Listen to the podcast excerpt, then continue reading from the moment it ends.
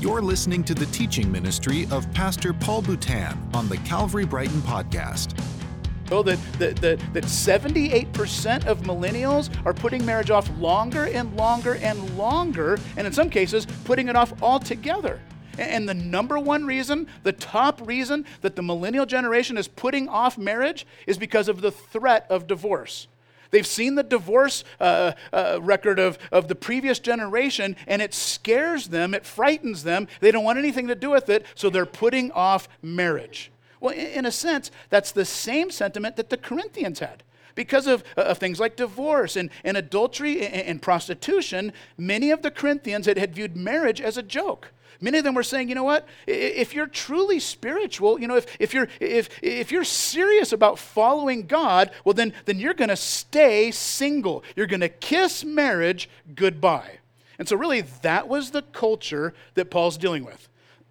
Pardon me. So, as we go back now to verse 1, we, we, we see that that's the culture. Paul was, was dealing with a culture that was literally kissing marriage goodbye.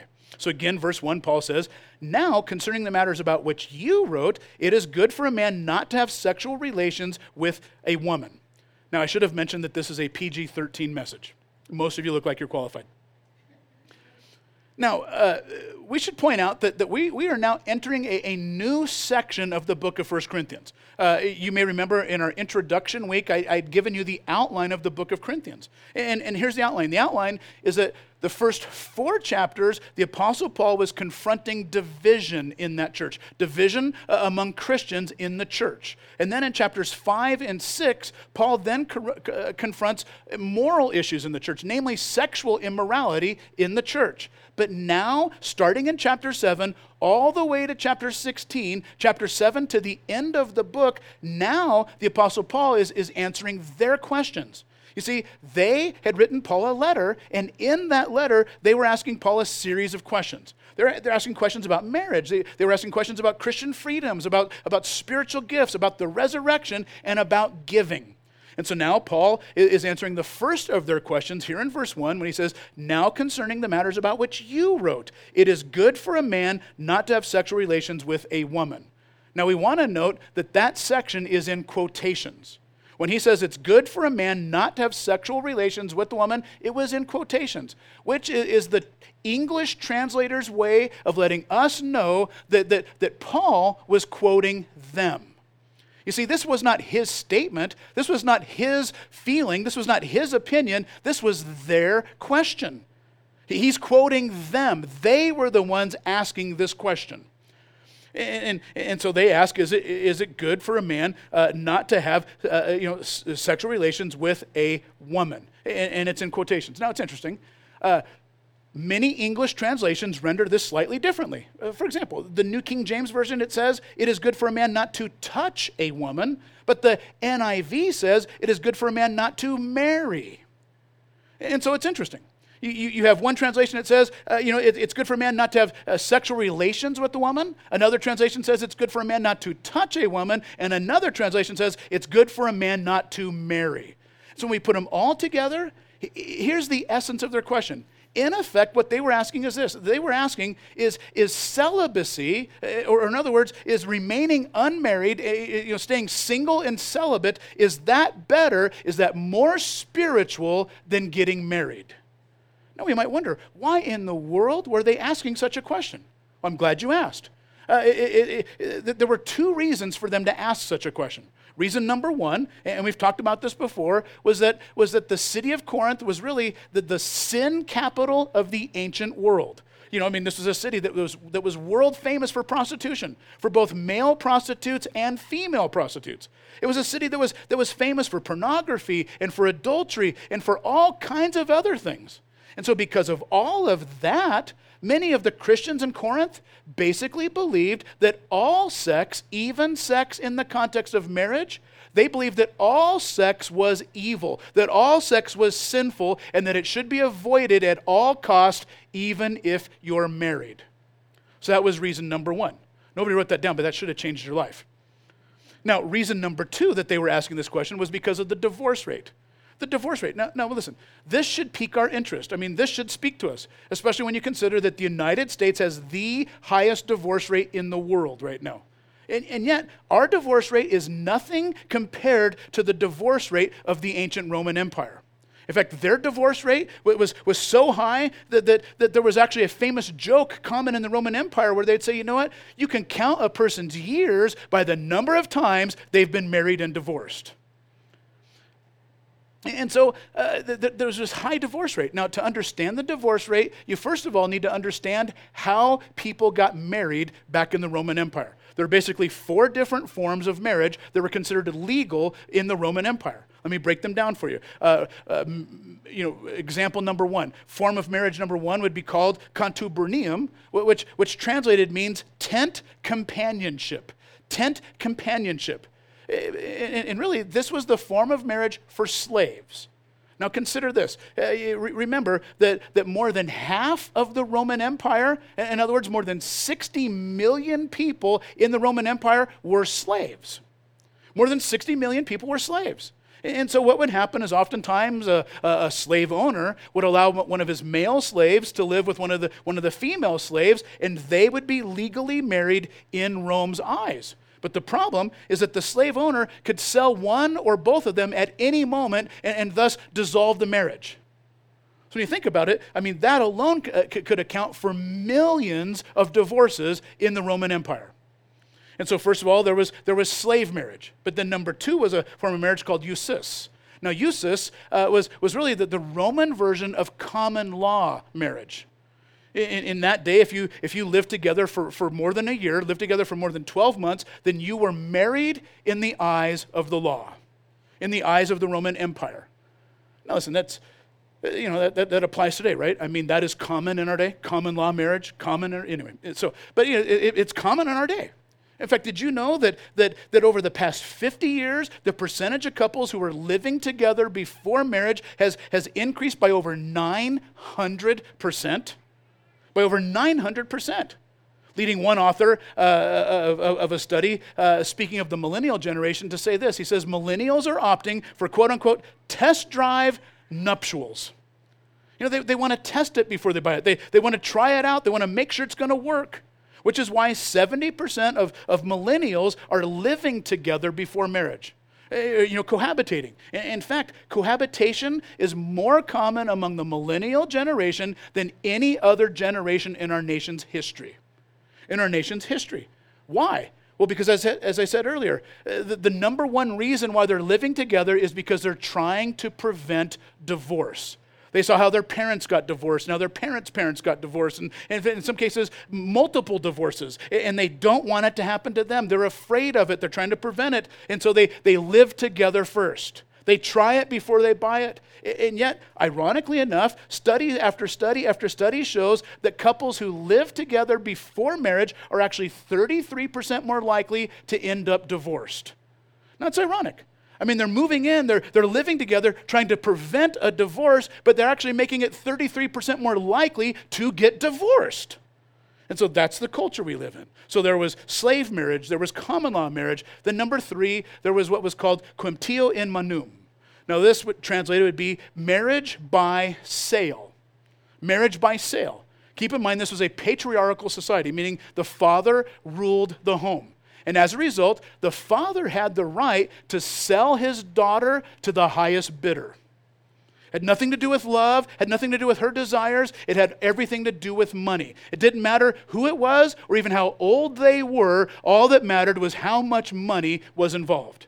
Marriage by sale.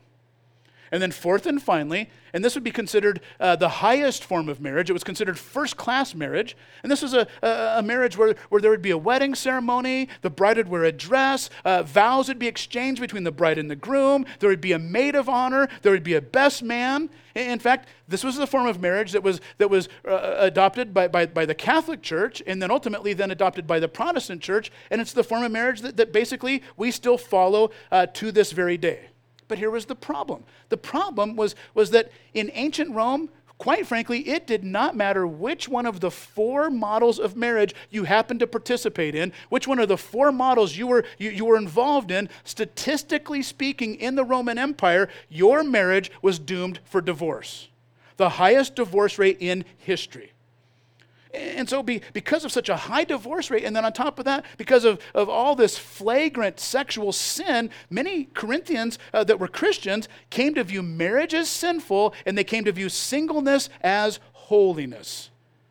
They came to view singleness as, as, as, being holy. So, what was happening in the church is, is that many singles were choosing to stay single, and then again, many marrieds were choosing to become single again. They were choosing to get divorced. They were literally kissing marriage goodbye. That's the culture that Paul's writing to. That's what's happening behind the scenes, and that's why he's writing this. And so now, as we pick it up again in verse 1, verses 1 through 5, we need to keep in mind that the real question being asked is this is, is, is celibacy next to godliness? That's what they're asking. So, verse 1, Paul says again, Now concerning the matters about which you wrote, it is good for a man not to have sexual relations with a woman, but, Paul says, because of the temptation to sexual immorality, each man should have his own wife and each woman should have her own husband. The husband should, should, should give his wife his, her conjugal rights, and likewise the wife to her husband. For the wife does not have authority over her own body, but the husband does, and likewise the husband does not have authority over his own body, but the wife does. Do not deprive one another, except perhaps by, agreement for a limited time, that you may devote yourselves to prayer, but then come together again, so that Satan may not tempt you because of your lack of self control. Now, again, we need to keep in mind that, that, that Paul was dealing with, with, with, with a group of Christians who wrongly believed that being celibate was a sign of holiness, that being celibate was a sign of spirituality. So, again, many Christians were taking a vow of celibacy, vowing never to get married. And then also, many married people were, were, were getting divorced. Or if they were not getting divorced, if they chose to stay married, what they would do is take a vow of celibacy anyway. They were married, they stay married, but they vowed to never touch each other that way. Now, this is what happened to Leo Tolstoy, the author. Now, if you don't know Tolstoy's story, Tolstoy was a Christian, but he was a tormented Christian because of his life of legalism. He, he chose to take all these vows to try to, try to overcome the desires of the flesh that he considered to be sinful.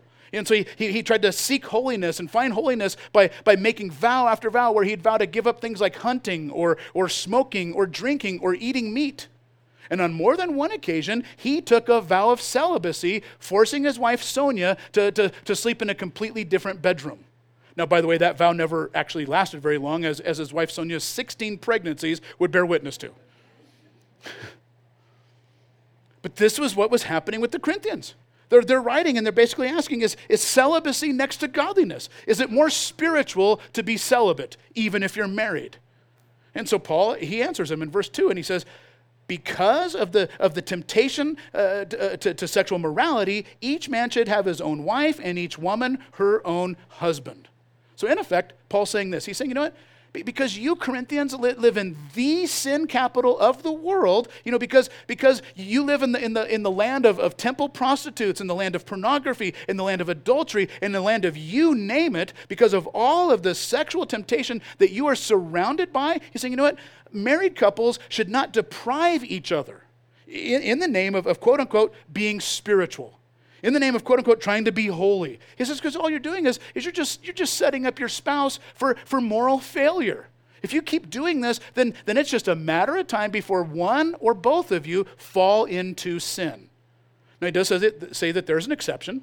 And the exception is, you know, maybe, you know, something really big is going on in your life know, something, something really hard is going on. And, and so both of you uh, agree that, that for a short time you, you need to, to direct all of your time and, and all of your energy to prayer seeking the Lord. You know, and so you, you want to see the Lord move in this big situation. You know, it's sort of like, like fasting you know, from time to time, you know, maybe maybe certain things come up in your life. Maybe it's spiritual warfare, or you know, maybe maybe uh, someone you love is on their deathbed, or maybe there's a financial crisis, or something else happens, and and so uh, there's these times where you know you, you want to see the Lord move in that situation, and you, and you decide that in addition to praying, you're also going to fast. In addition to praying, you're you're going to give up a meal, or you're going to give up you know eating for a short period of time and so that every time you get hungry, those hunger pains remind you to pray about your desperate situation. And, and, and, so, in the same way, sometimes what Paul's saying is that, you know what? Maybe as a married couple, there may be a, a, a, a rare occasion where you have to have an intimacy fast. you know, where, where uh, you know, for a short time, and by the way, an agreed upon period of time, instead of seeking intimacy with each other, instead, you, you, you are seeking the Lord in prayer. But Paul's saying, you know what? It, it, it, that, that's the exception, not the rule. And it doesn't happen forever. It's a short period of time. But he, he, and he's saying, you know what? You're not doing this because you're trying to become more spiritual. You're not doing this because you're trying to become, you know, more holy. No, you're doing it because there's a big problem in your life. And you feel that, that all of your time, all of your energy needs to be directed on the Lord for a short period of time. But he says it's the exception, not the rule. Now, with that, verses 6 through 8, Paul now is telling them that they need to be content with where God has called you. Be content with where God has called you. Verse 6. He says, Now, as a concession, not as a command, I say this I wish that all were as I myself am, but each has his own gift from God, one of one kind and one of another. To the unmarried and to the widows, I say, it is good for them to remain single as I am. Eh, now, now it's interesting. Paul here just said in this last verse that he is single. This is often debated. You know, we, we often debate if, if, if the Apostle Paul was ever married. And many people think that he was, and there's reason for that. Uh, the general rule of thumb is that in general, we, we view that Paul probably was married at one time in his life. And why do we say that? Well, because we know that he was a member of the Jewish Sanhedrin. And if you know the Jewish Sanhedrin, that's like the Jewish Supreme Court. But according to the Jewish Talmud, in order to be a member of the, of the Sanhedrin, you had to be married. It was a qualification for office. If you were not married, you were not qualified. So, because he was a member of the Sanhedrin, he must have been married. And so, and so historically, yes, he was probably married, but right here we just read that he said that he was single. So we wonder, well, what happened to, to his wife? Well, now some, you know, think that, well, maybe, maybe she died, leaving him as a widower. Or, or then again, maybe she divorced him when, when he became a Christian. Because we know that historically, the rabbis in those days were teaching that, that you were to divorce your spouse if your spouse ever became a Christian. But whether he was a widower or, or, or, or, a divorcee, we do not know. But what we know is, is, is that at the moment, he was single. Now, by the way, let me just say a word here about singleness. Is it just me, or have you noticed in, in the church today, you know, in, in the Christian world, we kind of just push marriage. We, we push marriage to, to, to such an extent, to such a point that, that you know, single people can, can, can start to feel like there's something wrong with them because they're single. You know, uh, that, you know, that they're, they start to feel like, like they're a second class citizen in the church. In fact, you know, think about it. Those of us that are married we, we, and we have single friends, what do we do? we often try to fix them up with someone else, right? Think about that phrase, fix them up. I mean, just the word fix in and of itself seems to imply that we think that there's something broken with them. Something's not working. Something needs to be fixed. And yet 1 Corinthians chapter 7 verse 7 tells us that singleness is a gift. That it's a gift. It doesn't just say that it's good, it actually says that it's a gift. Now, by the way, most singles, and, and, I remember thinking this way when I was single, but most singles, you hear that phrase, singleness is a gift. And more than likely, you're thinking, yeah, well, what, what's, the, what's the return policy on that gift? You know, and, and oftentimes, you know, those of us that are Christians, you know, we, we, we, we look at singleness and we say things like this. We say, singleness, whoa, that's a calling. I mean, you got to be called to endure that. Well, it says that it's a gift. Now, the point is that very few of us, I mean, we, we all agree that marriage is a gift, but very few of us really treat singleness like it's a gift from God. Now, on that note, we notice at the end of verse 7 what it actually says. Eh, at the end of verse 7, it says, But each has his own gift from God, one of one kind and one of another. So, what is he saying? Well, yeah, he's saying that yes, singleness is a gift, but he's also saying that marriage is also a gift one of one kind and one of another. Singleness is a gift from God, but so is your marriage a gift from God. So, in effect, what he's saying is this He's saying, you know what? Why not enjoy where God has you? Why not enjoy what you've got? Why not be content with where God has put you? If, if you're single at the moment, then you know what? Treat it like a gift from God. Stop, stop dwelling on it like, like you've got something wrong with you, but enjoy the gift that God's given you at this moment. It's a gift from God. But then again, he's saying if you're married, then stop relishing on the good old days before you were married. Enjoy the gift you have now. Your marriage is a gift from God. Treat it that way. Now, verse 9, the Apostle Paul is going to show us how to live in a world that's kissing marriage goodbye. Verse 9, he says, after he tells them to remain single as he is single, he then says, But, verse 9, if they cannot exercise self control, they should marry, for it's better to marry than to burn with passion. Now, you know, nowadays, how, how a lot of us tend to read that verse is, is we read it like this. We say, well, you know, what it's saying is, is that if you cannot control your lust, then you're better off getting married.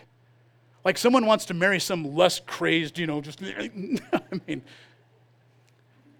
you know, you know, or what we often say is, you know, to, to a young couple, we might say, hey, instead of having a long engagement, you know, where, where you might be setting yourself up for, for, for, for moral failure, for some kind of a fall, you should probably get married quickly. Get married as quickly as you can. Well, now, remember, the reality is that the Apostle Paul was answering their questions. And their question was not, you know, should, should, we, should we have a short engagement so, so we can avoid slipping up? No, their question was, was hey, with, with all the sexual immorality in our world, with, with, with all the divorce in our culture, with, with this thing and that thing, you know, uh, you know, should we even bother to get married? I mean, wouldn't it be, uh, you know, better? Wouldn't we be more godly? Wouldn't we be more spiritual if we just stayed single? I mean, isn't singleness next to godliness? And so Paul now is responding to that question. And, and in effect, what he's saying, hey, He's saying, listen, as a fellow single myself, the Apostle Paul is saying, he's saying, you know what? I can tell you that, that being single is a good thing. Being single is a, is a gift from God. Why? Well, because you can take all of that time and energy that you would have had to invest in, in, in, in cultivating a, a healthy marriage, and you can instead take all that time and energy and you can use it to serve God. You can use it to spread the gospel and spread the kingdom of God. But, he goes on to add, not everyone can do that. Not everyone can handle that. Not everyone has that call on their life. He's saying, hey, I would encourage all singles to be single like I am, the Apostle Paul says. But not everyone is called to do that. He's saying, listen, some of you have, since, since you were children, have been craving. You've always had this picture. You've always desired to be married and to have a family. And he's saying, you know, if that's you, if you've always seen yourself with a family and you desire that kind of companionship, then the last thing you want to do is force yourself to be single for the rest of your life. You're going to set yourself up for failure and frustration. Only those who don't have that desire for a family, only those who don't have that desire for that kind of relationship should be pursuing that kind of a lifestyle. So, eh, there really, there, there's two takeaways from this passage this morning. Takeaway number one is, is that singleness is a gift. Singleness is a gift. And then takeaway number two is that marriage is also a gift.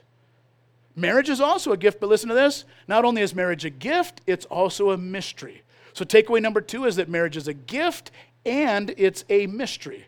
Now, let's break those down uh, takeaway number one, we said singleness was a gift, and it is. It's a gift from God. And that's true whether you're called to singleness for the rest of your life or you're just called for singleness for this stage of your life. Whatever it is, it's a gift from God. But it is true that there are some cases where there are people who have been called to be single for life. For example, Jesus in, in Matthew chapter 19, verse 12, he says this. He says, There are different reasons why some men cannot marry. Some men were born without the ability to become fathers, others were made that way later in life by other people, and some men uh, have given up marriage because of the kingdom of heaven. Now, listen, in general, the, the, the, scripture teaches that the average man and the average woman were designed and created by God to be married that the average man and woman have this desire in them for that kind of connection, that kind of a relationship. But what Jesus is teaching is that there are rare instances, there are these rare exceptions where someone might be called to be single lifelong. And that's the kind of person that doesn't have that desire. The kind of person that, that you know, they don't have that desire for that kind of intimacy. They don't have that desire for that kind of, uh, of, of, of connection. They're perfectly content to be single. They're single and they enjoy it. And so, this is the kind of person who can use all of their time and all of their energy to further the kingdom of God. I think a great example of that, other than the Apostle Paul, of course, would be a man named John Stott. Now, John Stott was a, a Bible scholar and commentator who died back in, I think, 2011. And, and, and this is a man who, who, who was single lifelong, and that he's, he, he's, he's world famous for writing thousands of articles, hundreds of books that have blessed Christians worldwide. Uh, his, his most notable book would be titled Basic Christianity. And this is a man who, who, has, who has preached at hundreds of churches. He, he's taught at, at, at colleges and universities where he spent his life equipping young people to walk their faith in the Lord. This is a man who was single, but he used all of his time to further the kingdom of God. Now, some, like John Stott, have that calling. They, they, they, they, they that, that's, that's the call in their life. But then again, some of you don't. So, what I'm saying is that, you know what? Maybe you're called to be single for life, or maybe you're just called to be single for now. Single at the moment. Listen to this. If you're not married, but you have a desire to be married, but you're not currently married, guess what? You're called to be single for now. single for the moment. And there's nothing wrong with that. Being single at the moment, listen, that's not a plague. There's nothing wrong with you. You don't need to be fixed. As, as author Mark Lee put it, he said, Society holds that quote unquote normal people are married. So if you're not married, you're not normal. We all forget that all people are single for a time. Even the church forgets that all happily married people were once happily single people. So listen, it's, it's good, it's a gift. Treat it like a gift. Whether it's for now or for life, it's a gift. In fact, keep in mind, even Jesus himself was single his entire life. And as author H.L. Mencken put it, he said, It's impossible to believe that, that the same God who permitted his own son to die as a bachelor would, would view singleness as a sin. And so, there are some who are called for life, there are some who are called for now, but view it as a gift. You can use your time and your energy for the kingdom of God. Now, number two, we said that marriage is also a gift. Marriage is a gift. Listen to this Proverbs 18 22. He who finds a wife finds a good thing and obtains favor from the Lord. Proverbs 19 14. A prudent wife is from the Lord. That's what we're saying is listen, if you're married, then treat your spouse like the gift from God they really are. Treat your spouse like the gift of God that they, that they really are. Now, not only is, is marriage a gift, but I said earlier, it's also a mystery. Marriage is a mystery. Here's why I say that. I say that because later on in, a different book that the Apostle Paul wrote called Ephesians, Ephesians chapter 5, the Apostle Paul tells men to love and to cherish their wives, and he also tells wives to, to respect their husbands. Uh, men to love their wives, wives to respect their husbands. Now, here's what's interesting years back, the, the Department of Soci- uh, uh, Psychology at, at, the University of Washington conducted a, an, an extensive nationwide 20 year study where they studied more than 2,000 couples who've been married between 20 to 40 years, and they found that every successful marriage had two ingredients. Those ingredients were love and respect. Just like the Apostle Paul 2,000 years ago told us. He told husbands to love their wives and wives to respect their husbands. Let me reword that. What he's saying is, is treat your spouse like the gift of God they actually are. Love them, cherish them, and respect them. Treat them like the gift of God they really are. Now, with that in mind, I want to let you know that whether you, whether you know it or not, you and your marriage are being watched. You, you, you and your marriage are being watched by, by your unbelieving neighbors, you're, you're being watched by your unbelieving coworkers. You're being watched by your unbelieving family members. They watch you and they watch their marriage. In fact, Amy and I, uh, years ago, were, were reminded of this. We have a, a couple on our street that, that was going through a, a bad time in their marriage, and, and they had admitted to us that they, that they watch us. That they, they pay attention to how we treat each other. They, they pay attention to, to how we eh, talk and, and, and, and, interact with each other. And they notice that, that we don't have these knockdown, drag out fights. Now, I'm not saying we don't have our moments of, of you know, contention, and we like to call them intimate fellowship. uh, but, you know, uh, but we, we have our moments, but they, they notice how, how we interact with each other. And they're like, you know what? We want what you have. And I want to you know that you are being watched. It's like J. Paul Getty. Uh, some of you have been to the Getty Center in Los Angeles, and, and if you have, you know that J. Paul Getty was one of the, one of the richest man, men, men alive. And so, being one of the richest men alive, I mean, this is a man who had everything you can imagine. So we can't picture him, you know, wanting something different or, or being unhappy or being uncontent. And we can especially not, not, not, not picture him, you know, being envious of anyone. I mean, he had everything. What could he possibly be envious of? And yet, on more than one occasion, he admitted that he was envious of those who knew how to make marriage work. He was envious of those who knew how to be happy in marriage. This is coming from a man who had been married and divorced five different times. You are being watched. Now, on that note, Ephesians chapter 5, verses 32 and 33, the Apostle Paul says, This mystery is profound, and I'm saying that refers to Christ and the church. However, let, let, let each one of you love his, his wife as himself, and let the wife see that she respects her husband. So not only does Paul say to, to love and cherish your wives, and, and wives respect your husbands, but before that he says that marriage is a mystery, and he's saying that it actually speaks of Christ and, and, and the church. In other words, what he's saying is this he's saying that when a Christian man and a Christian woman are married, when, when you are married to one another, your marriage in many ways is like a living gospel tract to the watching world that as they watch your marriage, it should be pointing them to Jesus.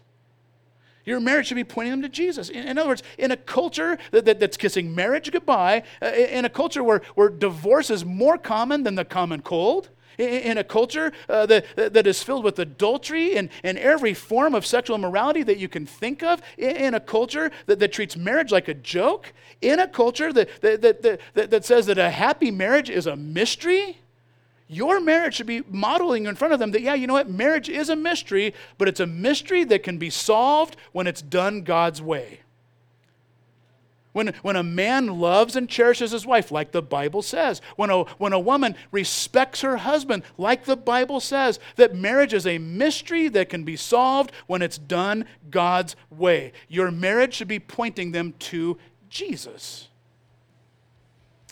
You know, maybe maybe you're married and, and, maybe your marriage at the moment is a little bit on the rocks maybe maybe maybe it's not where it should be maybe you're a christian a christian man and a christian woman but you're, you're, still having these, these difficulties in your marriage hey listen there's nothing wrong with getting a little bit of help there's nothing wrong with, with going to a godly person to get some advice, to get somebody to point you in the right direction, to help you remember how to treat them like the gift of God they really are. Amen. Thanks for listening to the Calvary Brighton podcast. To find out more about our ministry in Brighton, Colorado, go to calvarychapelbrighton.com.